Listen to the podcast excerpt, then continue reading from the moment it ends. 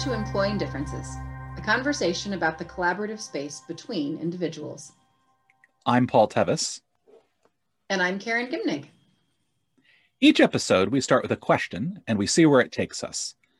This week's question is What is in the room? So, we're looking at what comes into the room that we might not notice.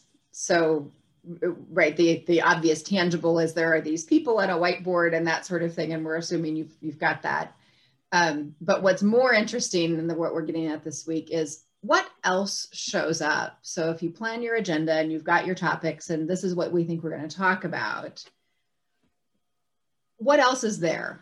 Because when you've got people in the room they bring stuff and the broader context brings stuff. So we're recording this the day after the election, so November 4th, 2020.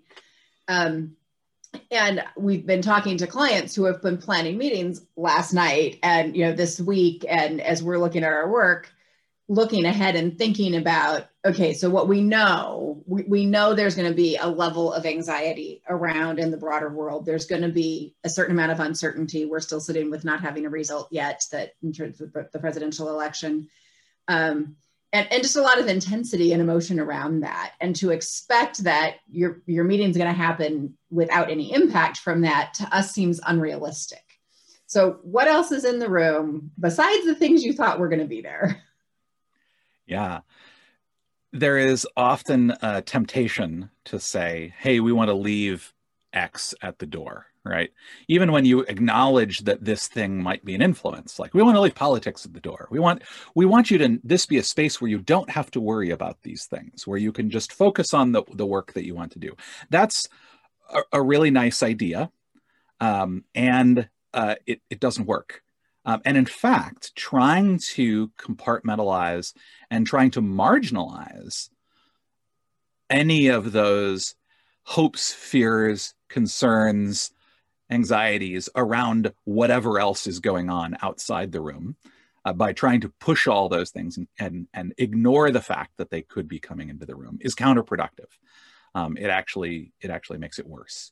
Uh, and so I think there is a really key skill of being able to acknowledge what has come into the room. Sometimes when it comes in unexpectedly and uninvitedly. All right. And that isn't just like broader cultural things. Like, obviously, the election's in the room with us here today, even though we are in two separate rooms and in two, separate states.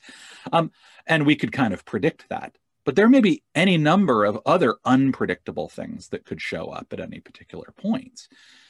And you know the the the vernacular around this is sometimes you know about being able to name the elephant in the room right? The thing that everybody acknowledges and no one is willing to talk about right? Everyone knows it's there.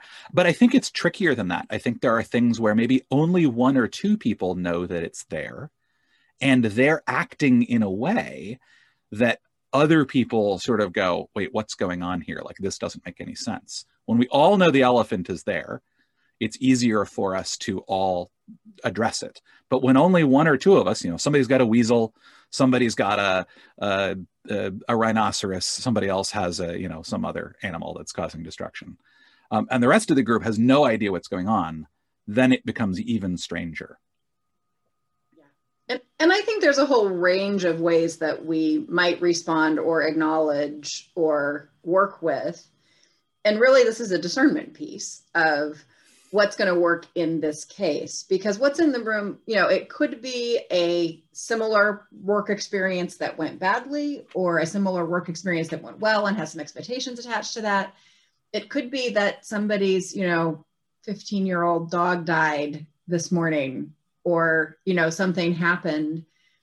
And and it could be that the thing to do is nurture that person or that thing or like hold space for that in this moment. Or that could be the last thing they want. And the thing is to to go ahead and move on. I i had an experience many years ago where i was late to work because i'd had a miscarriage and but it was an early miscarriage and it wasn't a big deal to me. And i spent the whole day with people saying you know it's okay to be upset about that. And i was like is it okay to not be is it okay that I'm, you know, like not to, you know, so it's not a one size fits all or a here's the formula that tells us how to plug into it, but it it's really helpful. So it might just be, okay, we hear that. You know, like we get that you may be different and you may like you may not be your whole self and we're gonna sort of be aware. Like it's just an awareness and that's okay.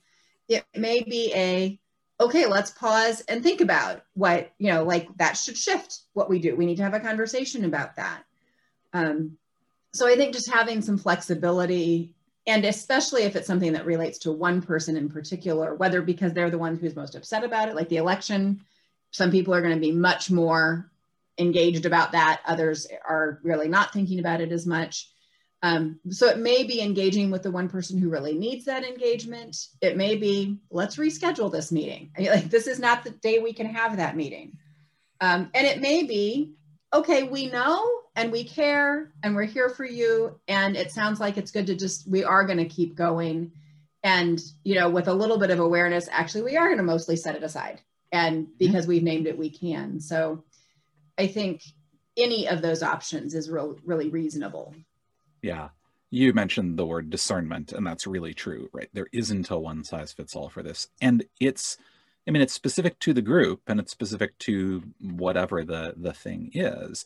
And so the more that your group actually practices this skill, right, of being able to name what's going on um, for one person or for multiple people or for the whole group, and then say, so given that, what is useful for us to do and to have a conversation about it. So being able to you know in uh, an extremely minor example in, in, on one end of the spectrum i had a coworker at one point who just in a one-on-one meeting turned to me and said just so you know i have a terrible migraine right now.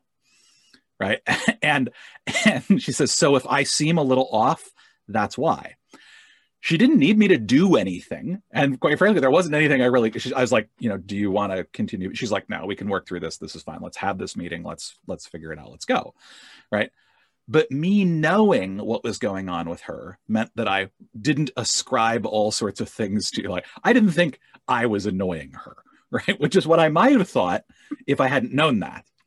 Um, but we were able to have a brief conversation about that and go, okay, there's there really awareness is the only thing we needed. We don't actually need to do anything different about this. Um, it meant that then when when we had other conversations where it's like, hey, I'm really concerned about this development that's happening in this com- in the company. I'm also concerned about that thing. What do what do we need to talk through so that we can then focus on the work that we need to do? Building that practice of um, of acknowledging what is going on and then deciding what you want to do about it is really useful because it means that if you do it when it's low stakes and practice it, you, you can do it better when it's high stakes. Um, and I will do that sometimes with teams, like often when they're kicking off uh, projects or they're starting to work on, on things together. Um, I will ask them about uh, what are things that might come up as you're working on this? I'm not saying that they're present in the room right now, but what are things that might come up in the future that might impact this work?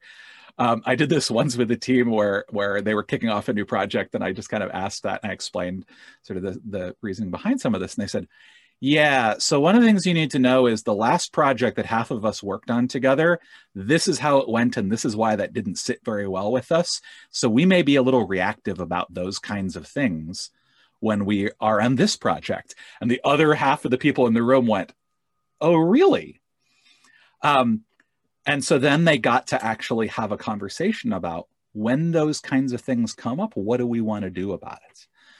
Um, in some ways, it's forewarned is is forearmed, but the idea that if we are able to talk about what is present or what might, might become present, then we can decide how we want to be with it when it does show up.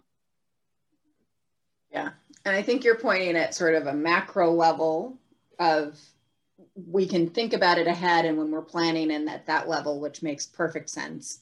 I'll take it one level more macro and then kind of go a little more micro. So the, one level more macro is in order for this to work, you have to have a culture within the, which this works. So that's what you're talking about, about it's okay to say, I have a migraine or I'm distracted or um, or this great thing just happened to me and I'm distracted, or Right. or I have a lot of energy for this project and I'm just really passionate about it and it matters to me and I'm going to be irritated if you're distracted. Like whatever that like it's okay to show up with all of who I am. So that broader culture is the more macro. Mhm. And then looking at sort of a, the really sort of micro version, which is that I'm having a bad day thing or whatever might not not be predictable, not be big overarching. How do you discover those? And I think a big piece of that is to have a practice of check-in. That some version of when you gather and there's been any kind of space between, certainly at the start of a day or the start of a weekend, to pause and say, how how are we all arriving? in a way that doesn't take over the meeting. I mean, in a way that's appropriate to the amount of time that you have, but also with a culture that says, you know, hey, if you don't have anything, that's fine. You just pass, maybe, or maybe it's important for each of us to hear a little something from you every time. But but also that it really is okay to say, this is the thing that happened to me that I'm showing up with today. Um, and and and then to navigate that so that your check-in is long enough to do what it needs to do to bring awareness to what's in the room um, but doesn't just become social hour. So you actually have that productive efficiency time that you need.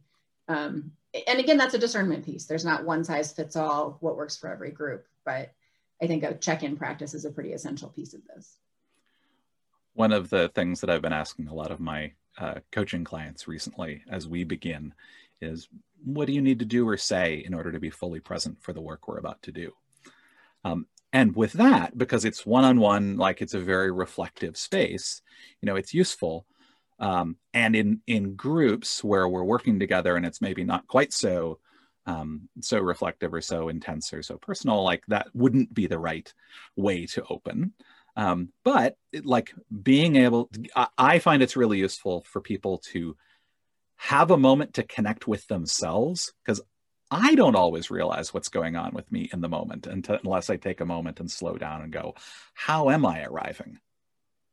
Oh, I'm noticing I'm really distracted because I'd really I my I'm feeling myself reach for my cell phone so that I can check the election results, right? like I might not notice that, but I but my hand is is totally doing it, right? Um, so giving people an opportunity, one to just check in with themselves to see where are they at, and then two to disclose any of that that they feel is relevant and useful for the group. Um, for me, that's a like I, I've been working a lot with this idea of showing up as your whole self. I think it's important to be able to show up as your whole whole self, and then to make conscious and informed choices about what it is useful and and productive to disclose about that. Um, f- because when we first come to understand what is in the room for us and then are able to name what's relevant for other people to know about what's in the room then i think we can make uh, it, a much more effective use of our time together just to sort of tie it all together, I think first we're saying be aware of what's in the room. Um, do not assume that you can simply shut out the things you'd rather weren't there. Um, invite the full self of everyone, create a culture where that's welcome, uh, use discernment about how to respond to it. And as a sort of base practice, a check in is a really great way to get there. Well, on the flip side from the check in, I think it's time for us to check out. So that's going to do it for us today. Until next time, I'm Paul Tevis. And I'm Karen Gimnig, and this has been Employing Differences.